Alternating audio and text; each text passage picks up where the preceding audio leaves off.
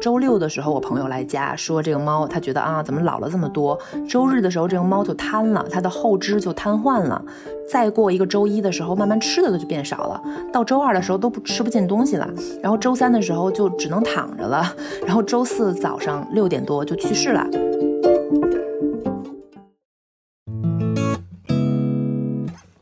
你正在收听的是《井号键》，这是一档因衰老焦虑和死亡恐惧而存在的节目。我们是董芷飞、蓝连超、徐静爱。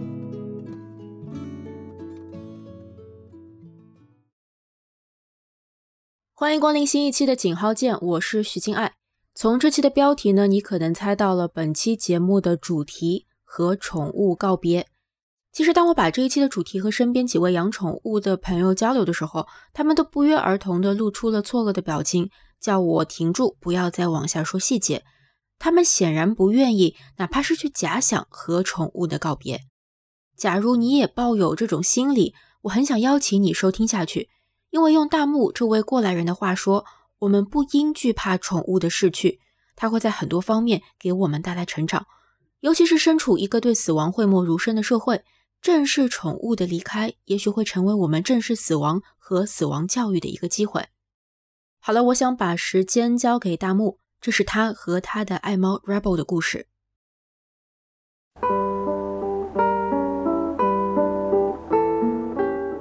第一章，相遇在一个秋天。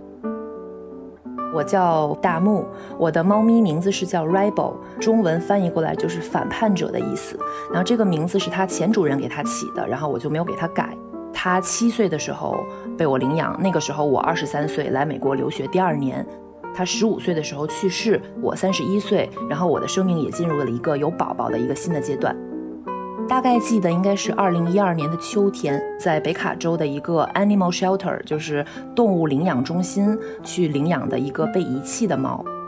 去的时候就发现小小猫，就是几个月大的小猫，很快就被预定了。当时我走过那一排笼子的时候，我都没有看到我后来领养的这只猫。它是深灰色的后背，然后它是肚子和爪子是白色的，很冷漠的躺在笼子的阴影里，而且没有阳光，然后你都根本看不见它，然后就走过去了，转了一圈，我们发现没有合适的猫，我们就准备走，但是最后就感觉是老天的一个缘分，我们就说说那最后最后再看一眼，到底有没有合适的猫，如果没有的话，我们就不来这间 shelter 了。后来发现这只猫竟然是免费的。工作人员说，是因为前主人已经把它领养费给付了，希望能够有人尽快的把它领养走，啊，然后接着就说，那能不能到一个房间里跟它单独相处，看看它的性格。到了一个房间，然后我们俩坐在那边，猫就就是离开了笼子，从屋门走进来的时候，我觉得非常自信，就好像是跟它笼子里的状态是截然不同的。它在笼子里就好像有点是对生活失去失去希望的那种感觉，但是它走进屋子里又恢复了一个很健康。很好奇的猫的那么一个形态，而且对我们也不害怕、不认生，然后甚至还走到了窗边去去看窗外，就是它面对两个陌生人，但是还会去悠然自得的做自己事情，这样，所以我们就觉得性格很好。那个时候我们根本就不知道领养一个七岁的猫是一个什么，就是不知道猫的年龄对它意味着什么。等我养熟了这只猫，我才知道原来两岁开始的猫就没有人。喜欢要了，因为就是已经是很壮年的一个阶段了，呃，七岁以上的猫就是老年猫，嗯，你爱给多少钱都可以拿走的那种状态。第二章，在和它磨合的过程中，我第一次知道，原来猫是会哭的。它是一个非常健康的猫，所以它排便特别的规律，每天早上大概就四五点的时候我就被臭醒。我觉得它特别聪明，特别有灵性。比如说，我们领养它的那一天，它前主人也去了，然后前主人家里养了很多猫和很多狗，但是只有这只猫去打别的狗，所以说前主人只能把猫给放弃了。那一天，它似乎知道它的前主人把它永远的放弃了，而我是领养它的那个人，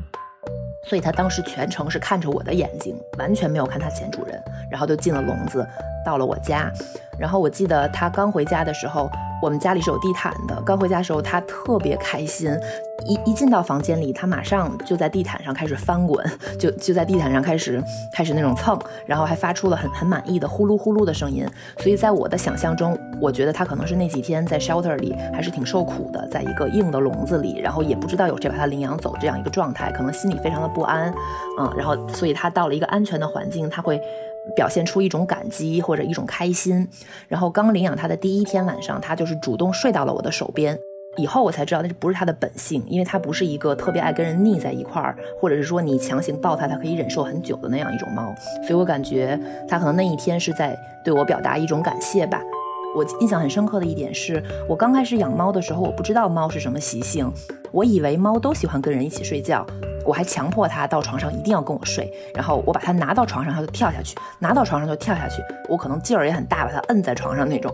这样弄了很多个回合，但但是我很惊讶的是，我第一次发现猫哭了，就是我第一次人生第一次知道，原来猫竟然会哭，就是它可能感到心里有很大的屈辱，但是它又知道它是一个弱势的地位，我是它的主人，我可能是控制狂那种情情况的主人，不尊重它，所以说它当时就很屈服的趴在床上，但是它的眼睛流出了眼泪，那是我第一次发现，原来我我我做事情按照我心意做事情有一样的好，就是。给他带来创伤这种后果，所以以后我就会更尊重他一些。这就是磨合的第一步吧。我觉得就是等你跟他混熟了之后，他就变了，就变成一个嗯偶尔粘人的一个小猫咪。在我二零一三年到二零一七年之间，我跟我老公那个时候男朋友是异地的一个状态，因为我纽约那边不太好养猫，所以我就把猫放在他的家里。他主要养猫的这几年，其实猫对我基本就是不认识。就这个时候，我才知道为什么大家叫猫是奸臣，就是因为猫其实就是说，你一段时间不跟它在一起，它其实就把你完全忘掉。只有你跟它相处一段时间，它才会跟你熟悉起来。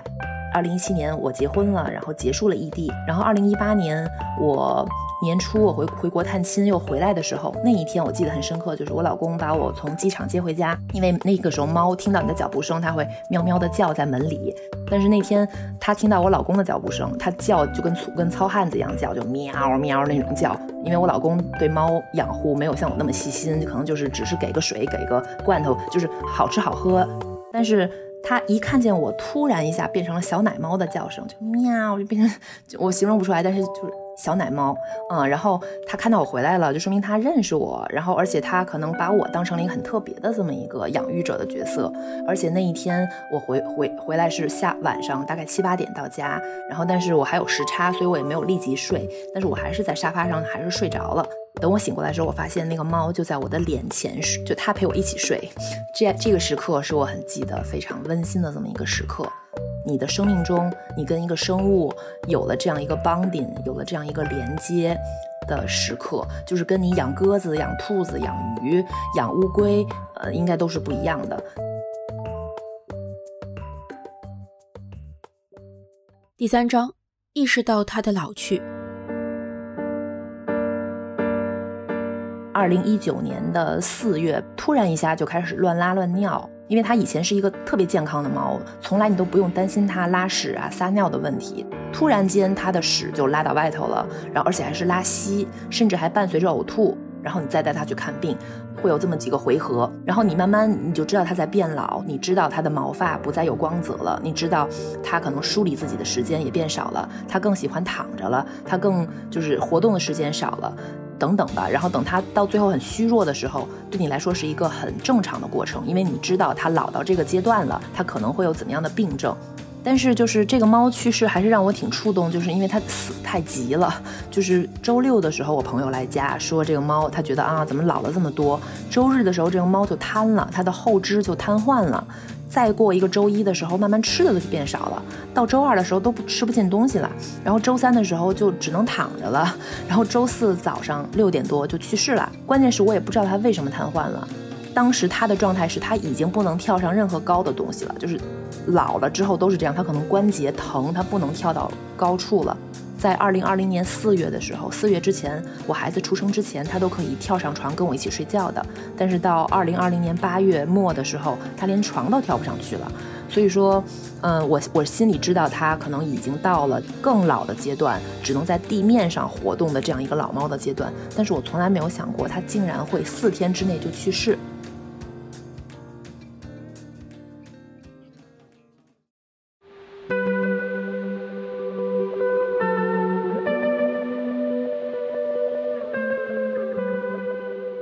第四章，为猫身留下最后的纪念。他是，嗯，周四早上六点去世的。然后他周三一整天就已经，嗯，弥留了吧，就那种感觉。对，当时就是也，嗯，我当时周三的时候还有阳光，然后我把它抱到后院有阳光的地方，跟它最后合了一次影。然后接着我在家里的时候，我就趁他还有点力气的时候，就在每一个他最喜欢的角落都给他拍照留念了，然后也把他跟孩子放在一起拍照留念了。然后他就基本进入到再也无力抬头的这么一个时刻，就把他放在厨房里。铺在干净的那种训练垫儿上，然后让他背靠着烤箱这么一个状态，就他在一个还比较开阔，但是也相对背人的这么一个地方待着。那个时候你确实知道它应该就不行了。我记得那周三的时候下午四点多的时候，我还跟我老公发短信说，这个猫我感觉越来越不行，能不能赶紧下班回家来看它最后一面？然后我老公马上就回家了。然后但是。嗯，当然没想到它能撑到第二天早上六点，但确实是你，你知道它越来越虚弱，因为它没有办法再抬头吃任何东西，就是你把东西喂到它嘴边，它可能吃两口，但是它咽不下去了那种感觉，就是你给它喝水，它是很费力的咽下去，然后越来越虚弱，然后嗯，大小便失禁，意思是说他没有力气再爬到他的猫砂盆里去上厕所，然后你就会知道已经大限马上就要就要到来了。其实这么说我也挺自私的，就是我希望他能够撑到兽医院开门的时候再去世，因为嗯，我还要考虑到孩子和家里卫生的问题。如果猫死了之后，应该是这个细菌会突然一下大量的释放出来。我我那个时候就两三个小时去嗯检查他一下，给他喂一些水，然后摸摸他，跟他说说话，就嗯跟他说话，就是说你安心去吧。然后嗯，你这一生就是 被被爱过。就是就是 说到爱的时候，说到这爱的这种情感，还是会挺激动的。就跟他说：“你这一生被爱过，我我好好的对过你，然后也非常感谢你能够陪我。”大概会跟他说这样这样一些话。然后呢，就是非常神奇的，就是说，我觉得我赶到他离去的那一刻，就是当我五点检查完他的时候，给他喂了水，然后我我上床要休息一会儿，在我睡梦中。我冥冥之中觉得，我冥冥之中觉得他他应该已经死了。然后我六点的时候醒了，去看他，果然果然就是只有出气儿没有进气儿。然后我觉得他出气儿应该是说他他他应该已经死了，只是他的可能器官器官的肌肉还在还在收缩，还在有张力。所以说他只有出气儿没有进气儿。然后你把他拿起来的时候，他的头就完全垂下去了，就是是一种很无力的状态。跟他弥留之际，你把他拿起来，他的头还撑着，是完全不一样的。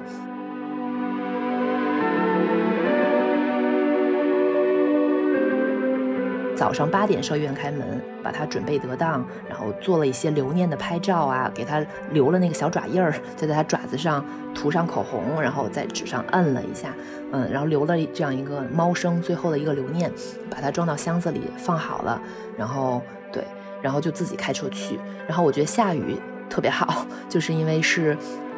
嗯，我我觉得好像人去世了，如果上天下雨的话，也感觉是说好像是天人感应啊，或者怎么样，这样一可能是有这样一个习俗。但是我觉得就是上天也在跟我同哭，嗯，帮我去送这个猫一程，我觉得是非常好的寓意，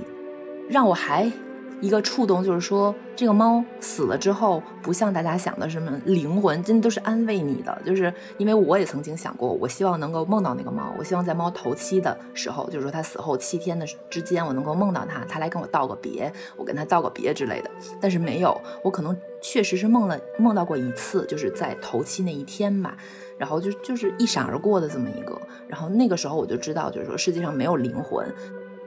就是虽然你表面上安慰自己说，哦，我在家里给你留了一个场所，嗯，你想回家的时候就回来看一看，你不会找不到家，但其实这都是人安慰自己的，就是世界上没有灵魂，就死了就是死了。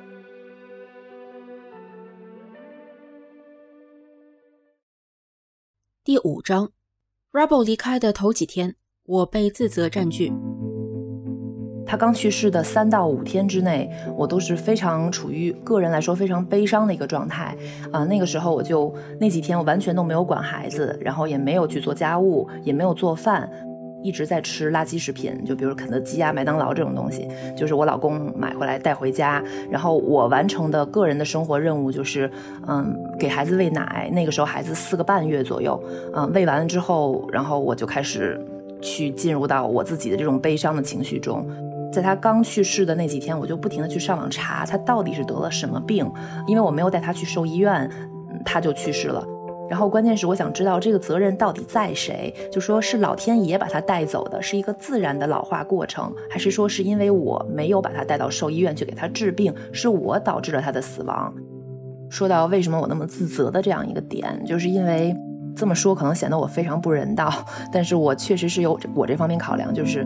嗯，就简而言之就是太贵了。嗯，比如说在二零。一九年四月，他开始突然一下恶化的时候，我基本是三到四个月我就带他去看看一次兽医，每一次兽医都要花至少两百刀，两百美元。就是，但是因为兽医他不能给你说出一个确切是什么病，他大概是说觉得可能是肠炎，觉得可能是什么，然后给你开一点药。对，就其实对我来说，嗯，慢慢的就觉得承受不住，就也不是说花不起，肯定是能花得起，但是我又有了一个新生儿，嗯嗯，就是这样一个很 tricky 的这么一个状态，然后所以说，呃，我知道他后肢突然瘫痪了，我当时上网确实去查了到底为什么，但是不管是什么原因，他肯定是需要拍 X 光片的，但是你给在美国给猫拍 X 光片，就可能国内花两千块钱拍 X 光片，美国就是花两千美元拍 X 光片。那对我来说，知道它本来就是衰老到这个程度的猫，再去两千两千两千的花，我觉得对我来说不是一个非常理性的选择，尤其在我有孩子的时候。而且那个时候你不知道猫会不会突然一下好起来，你在跟它相处过程中，它经常是突然一下肚子疼了，然后这一天就躲起来了不理你，但是第二天又生龙活虎了。就是这个猫在它的过程中，它给了我很多次这样的体验，所以我也不知道它是不是。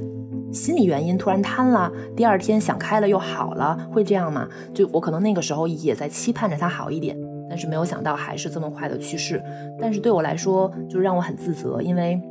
我一直在想，就是说我这么做对不对？钱是不是这么重要？嗯，就是如果治他最多最多花两万美元的话，也不是出不起。但是有没有必要这么做？我当时在他死了之后，我就一遍一遍去想，如果我带他去医院了。嗯，第一次拍 X 光片两千，第二次怎么怎么样，那是不是更好？但是后来我又对自己说，一个猫已经变成这个样子，然后就像人一样，就是到最后你已经插管了，嗯，它可能也说不出来是痛苦还是怎么样，那你拔管不拔管呢？就是是大概是这样子。然后我觉得，就算抢救过来之后，它还是一个很虚弱，嗯，很难受的状态的话，也不是我想要的。所以说，综合考虑之下，我决定把它放弃。就是我知道，嗯，可能有的人会觉得我这样做就特别不要脸，特别没有道德。你竟然对你养了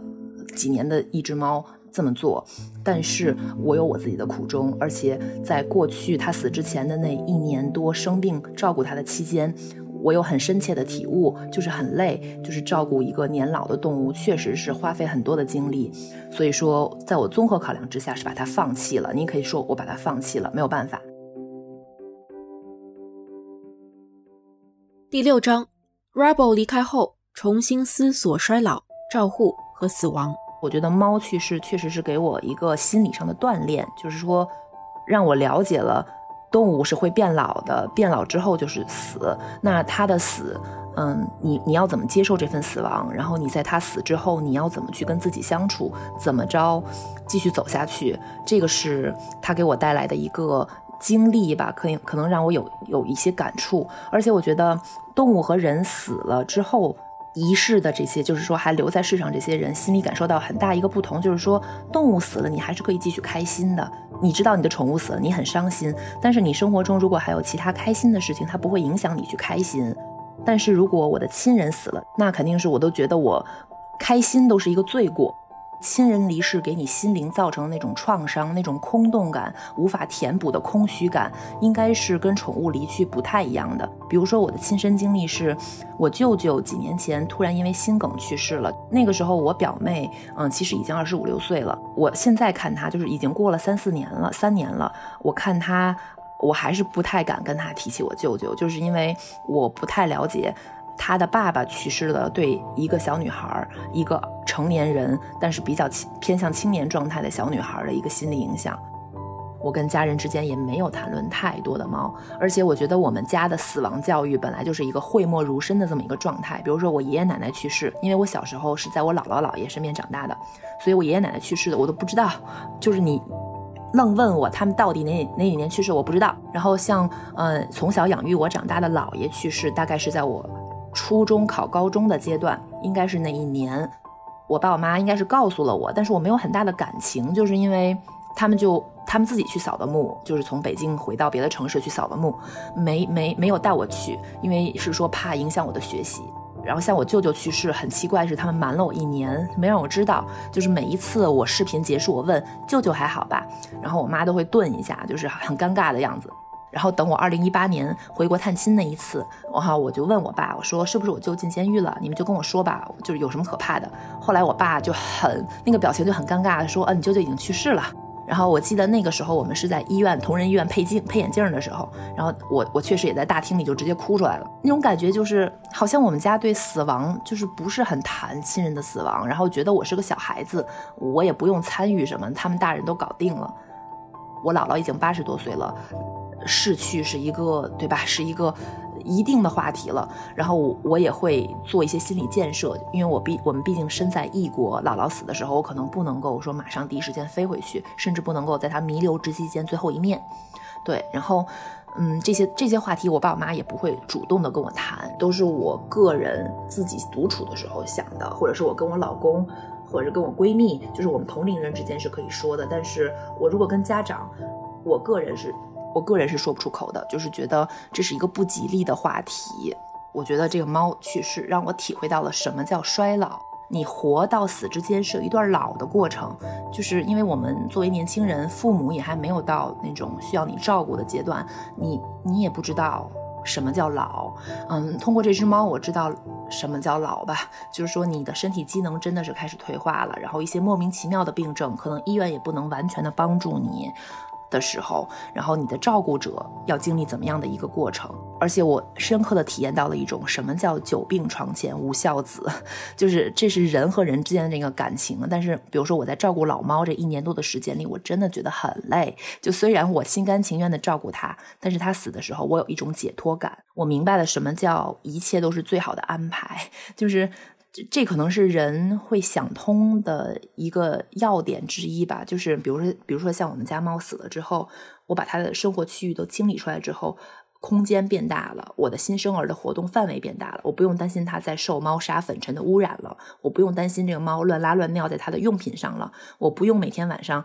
嗯，那个时候猫还在的时候，我每天晚上都要把新生儿的东西全给罩起来，防止它拉，它就算拉拉在罩上，我也能接受。让我很感触的一点就是说，呃，你好，李焕英这部电影，就是薇娅也在微博上发了一个帖子，然后我记得就是说，他说。死亡分为三个阶段，第一个阶段叫自然死亡，就大家都好理解，就是你的物物理特征湮灭了。第二个死亡叫做社会死亡，就比如说我们开追悼会是在向跟这个人有关系的人宣布他的社交关系已经断绝了。第三个叫绝对死亡，就是说当这个世界上最后一个记得你的人也不在了的时候，你才叫从这个世界上彻底彻底的离开。这个话对我很大触动，因为我的猫还没有绝对死亡，它虽然自然死亡和社会死亡了，但是它还活在我的心里。只有当我也死的时候，我会把他的骨灰一块带走，跟我一块烧了，那个时候他才是绝对死亡。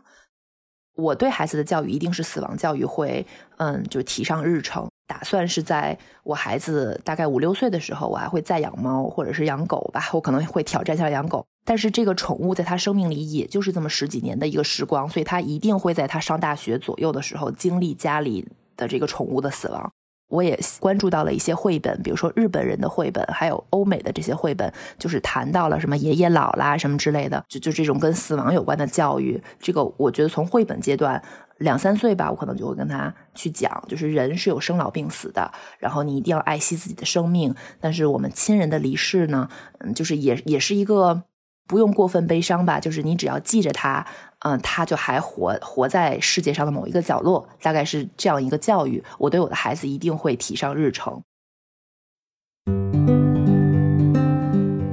第七章，给爱宠人士的建议。如果现在有宠物，然后你的宠物还在青壮年的阶段，你还没有经历过宠物死去的朋友们，就是也可以稍微想一想你的心理准备，一定要珍惜你跟宠物现在共处的时光吧，就是每一分每一秒都是很重要的，你生命中的时光很重要。还有一点就是，嗯。不要惧怕宠物的离世，宠物的离世真的会给你带来很多的成长。如果你是像我一样，家庭没有死亡教育的话，或者平常生活中没有死亡出现的话，对我觉得这个宠物的离世真的是让我绝对是心智和情感上都更成熟了。不要去惧怕它，然后想一想你的财力物力能不能。接受猫衰老的那一天，然后在猫和狗老的时候，它们一定会耗费你更多的精力，它们不再是那个完全可以自己照顾自己的小天使了，它们会有很多需要你去帮它们做的事情，在财力、精力、体力上都是需要你很大的付出。到那个时候，希望你不要遗弃你的老年的宠物。特别遗憾的就是我没有给那个猫录很多的视频，我非常害怕有一天我就忘记这个猫怎么叫了。这个是我很担心的一点，因为毕竟记忆会越来越稀薄，所以说如果有宠物的人，可能大家已经这么做了，就是要留下更多的视频影像，而不是光有图像的影像。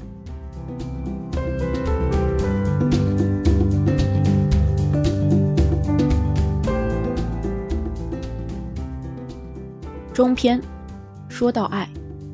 在采访的最后，我没有忍住问大木。为什么在说到爱宠被爱过的那一个瞬间，他会突然情绪失控？因为在此之前，他告诉我他已经从爱宠离世的悲伤中走了出来，能够平静地描述与他相处的点点滴滴。是因为新生儿的诞生，让他对爱有了更丰富的理解吗？是不是有了孩子之后，我对爱的理解不一样？确实是不一样。就是我确实知道父母对孩子那种爱。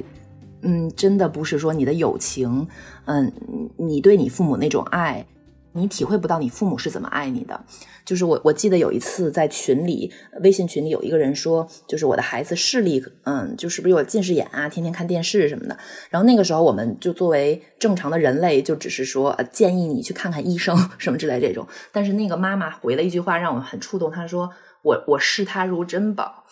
但是他他竟然不爱惜自己。”对我可能你看，确实我说到这儿哽咽了，可能是这个爱这个命题，确实是因为这个猫的离世，给可能是在我潜意识中给我了一个感触，但是我我不知道为什么我在说那个话题时候会哽咽。嗯，就是说你被爱过这几个字，这可能跟死亡的一个感悟也联系在一起吧。就是你被爱过，嗯，就是你在这个世上值得有价值。的这么一个含义，可能我对这点在我潜意识里是很看重的。